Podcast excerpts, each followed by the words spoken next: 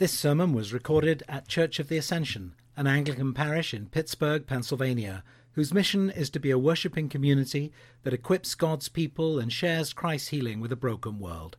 For more information, please visit ascensionpittsburgh.org. Father, we ask that you would pour out your Holy Spirit, that we may encounter you in word and sacrament and go on our way rejoicing. For your name's sake. Amen.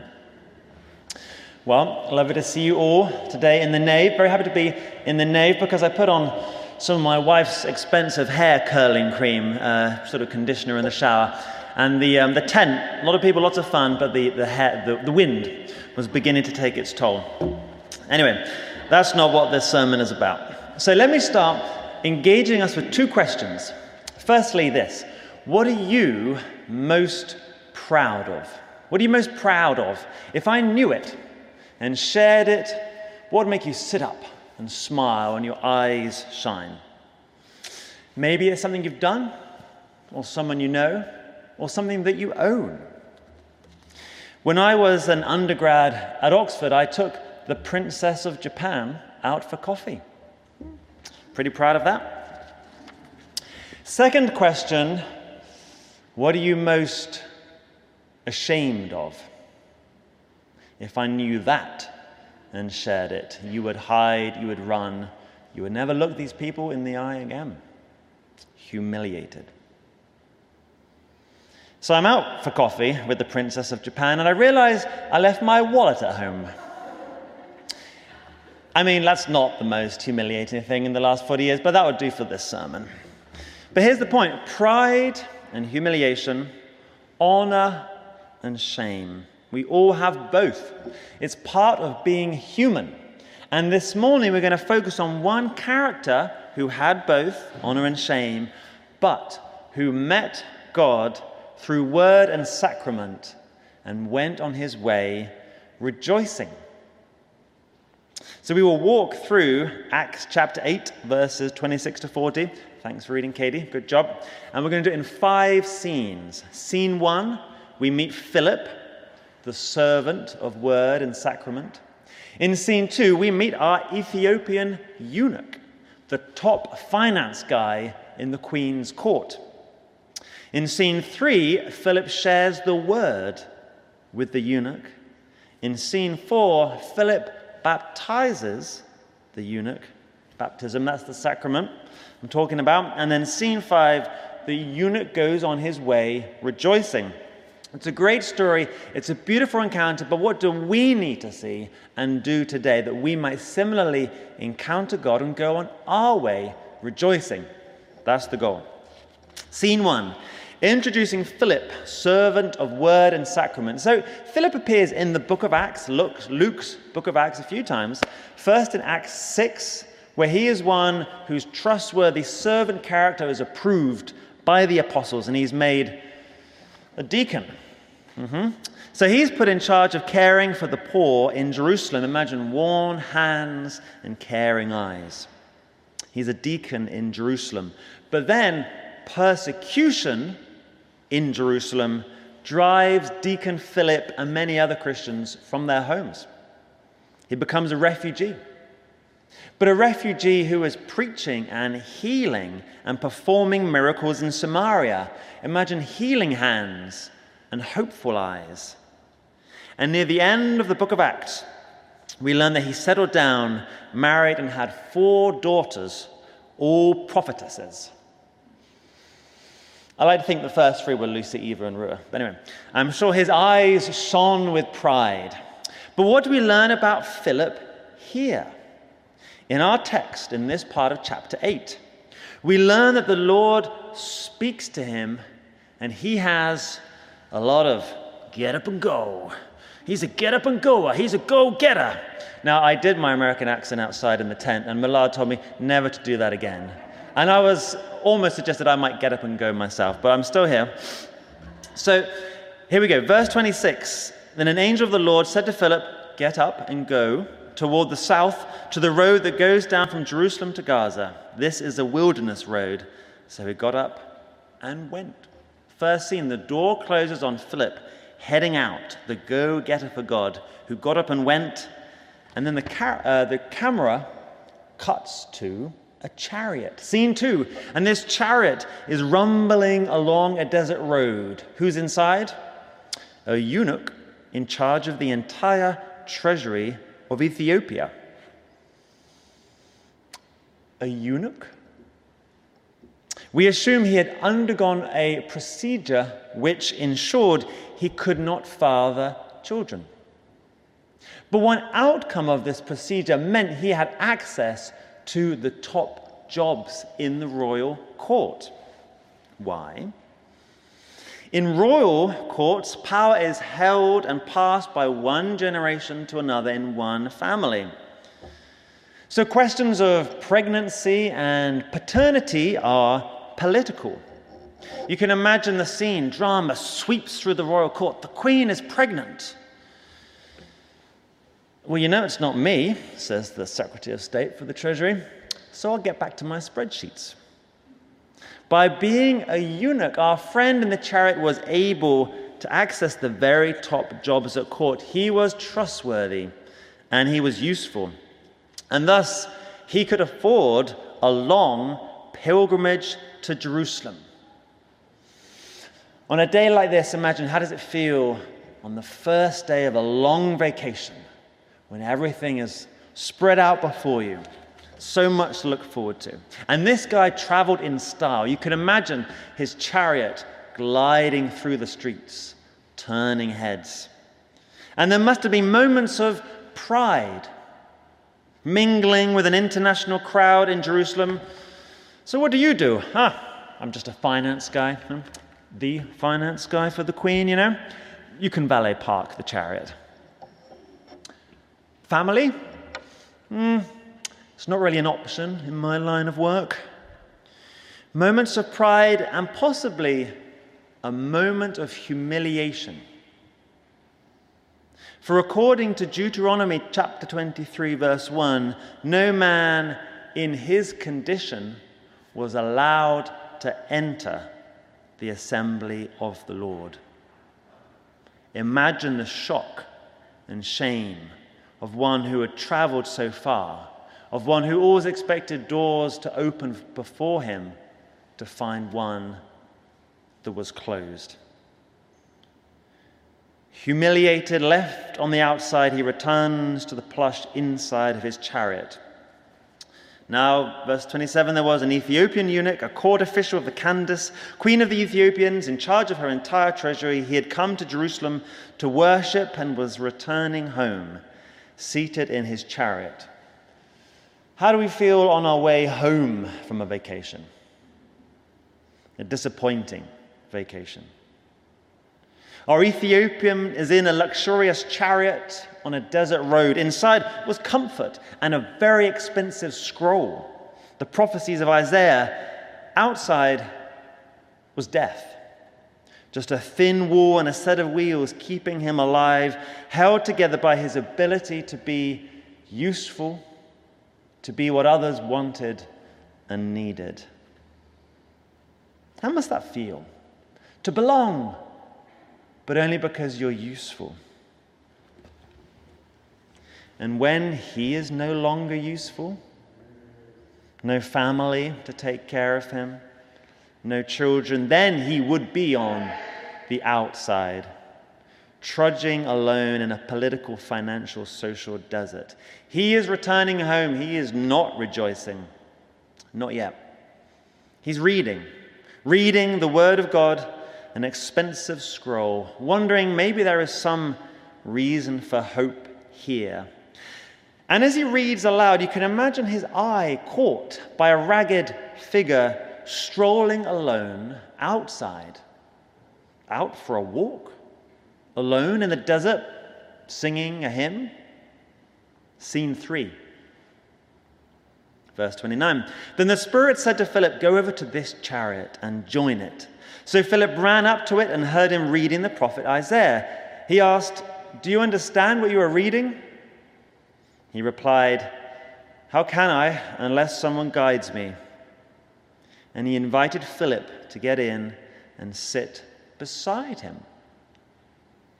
So, this cross cultural conversation commences with a question from both. Philip, physically tired, spiritually awake, asks, Do you understand what you are reading? And the chariot occupant, maybe hearing the Jerusalem accent, leans out and asks, How can I, unless someone guides me? Now, who is the insider and the outsider here? Philip climbs in. They read again from Isaiah 53 together. Like a sheep, he was led to the slaughter, and like a lamb silent before its shearer, so he does not open his mouth. In his humiliation, justice was denied him. Who can describe his generation? For his life is taken away from the earth. The eunuch asked Philip, About whom, may I ask you? Does the prophet say this? About himself or someone else? The eunuch looks at Philip, thinking, Could it be me? The lamb is useful when it produces wool, it is sheared, but all good things come to an end, led to the slaughter. And I can imagine Philip saying, It is not about you, but it is for you. Verse 35 Then Philip began to speak, and starting with this scripture, he proclaimed to him the good news about Jesus. The good news that is not about you, but it is for you. And I'd like us to just focus on one line from Isaiah. And I suspect this may have been very helpful for the Ethiopian, and it can be very helpful for us. That we might embrace this good news and go on our way rejoicing. And this is the line, verse 33 In his humiliation, justice was denied him. Him. Who? Isaiah's words describing a future suffering servant were understood by many early Christians to be fulfilled in Christ. Both Luke and John's Gospels apply Isaiah to Christ, as do Peter's first letter and Paul's letter to the Romans. And it's really not hard to see the events around Jesus' rigged trial, his mockery at the hands of the Roman soldiers, his naked exposure and death on the cross as clear examples of humiliation and denial of justice. But how is that good news for us? Let's take one step backwards and recognize this principle of one person representing others, a community, which we're familiar with. I mean, sporting events, you know, there's that moment at which the one person does the thing, and it's either going to be success or failure, glory or disaster, and we're all on the edge of our seats. We know this feeling. It's going to affect our moods and maybe more. But not just sporting events, we're familiar with being represented on the political stage.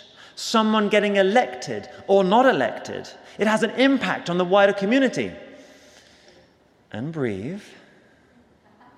If you're feeling tension, that's because you understand that principle of one representing others. We get this.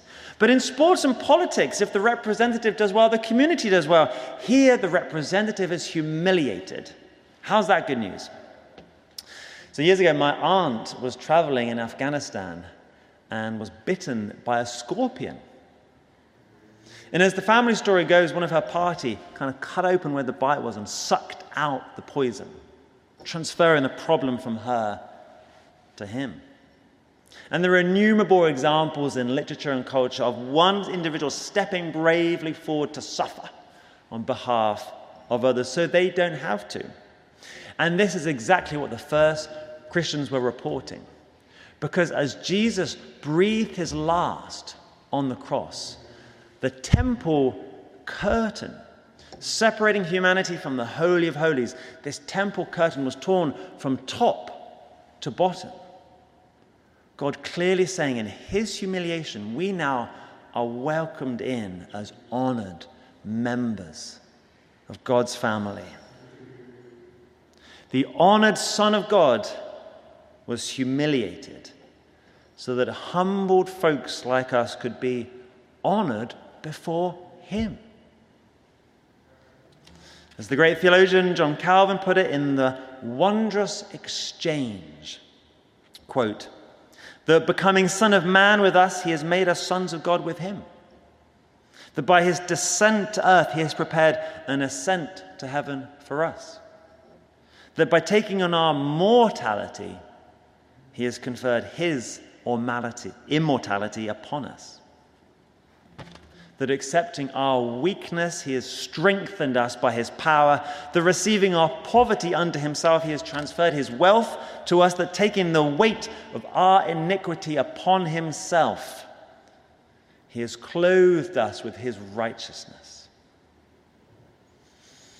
And if Philip explained to the Ethiopian that Jesus died, he was humiliated, justice was denied him, the temple curtain torn from bo- top to bottom, the Ethiopian could then said, could say, Well, why then was I turned away?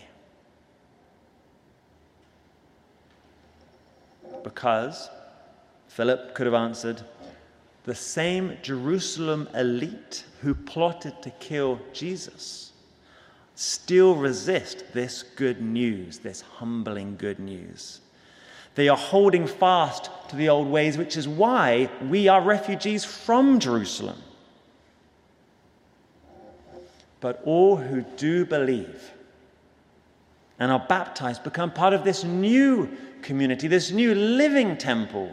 And we experience God's Holy Spirit. And it is the Holy Spirit that has sent me to this chariot, to you today. Scene four Philip baptizes the eunuch. In baptism, we demonstrate our commitment to Christ going into a watery grave, our sin and humiliation washed away, and raised again to new life as honored members of God's family. Verse 36 As they were going along the road, they came to some water, and the eunuch said, Look, here is water. What is to prevent me from being baptized? He commanded the chariot to stop, and both of them, Philip and the eunuch, went down into the water, and Philip baptized him. What a scene. What were the driver and the entourage thinking? They had plenty of time to discuss it on the road ahead. And what joy and peace for the eunuch. The day would come in which he was no longer useful at the royal court, but he was connected to Christ and to his people, and he had hope for this life and the next. And what had once disqualified him from the old temple in Jerusalem did not disqualify him from the new living temple that Jesus was building. And I mean, here's the thing belonging, that, belonging to that community, that Christian community, is one of the, the best parts I've found of being a Christian. And my wife and I have no biological family within two flights, but Ascension has been a family. But as the Ethiopian heads home, where is the Christian community for him there? But here's the thing tradition identifies our friend in this chariot as the founder of the church in Ethiopia, which is certainly plausible and which means the guy that couldn't start a family started a family. Christian sons and daughters, sisters and brothers, aunts and uncles. Verse 39, scene 5. When they came up out of the water, the Spirit of the Lord snatched Philip away. The eunuch saw him no more and went on his way rejoicing. He went on his way rejoicing. He was going back to the same old world, but with new expectations. Because he was no longer defined by what made him proud or what made him ashamed. He belonged to Christ, an honored member of God's family.